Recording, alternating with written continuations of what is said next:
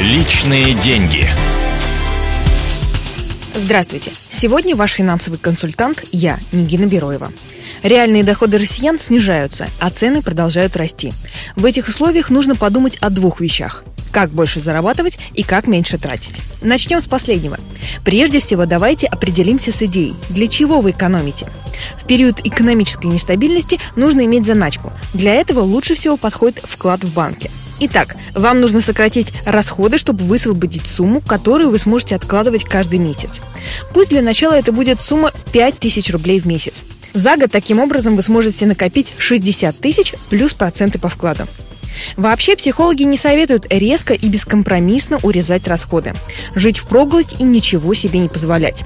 В этом случае вы можете лишить себя простых радостей жизни, уйти в депрессию и резко снизится работоспособность и стремление к новым достижениям, а значит упадут доходы. Вот этого нам как раз и не нужно. Поэтому сокращать расходы надо безболезненно для привычного образа жизни. Итак, продукты. Установите себе правило. Не покупать продукты, пока не съедите все в холодильнике. Приучите себя составлять список товаров, которые вам необходимы. Это убережет вас от спонтанных покупок в магазине. Кстати, о магазинах. Продукты в больших супермаркетах всегда дешевле. Если у вас нет машины, чтобы съездить и закупиться, договоритесь с друзьями, у которых есть авто. Можно вместе делать покупки. Большая часть расходов – развлечения. Но отказывать себе в походах в театр или в кино ни в коем случае нельзя. Зато можно ходить на дешевые сеансы.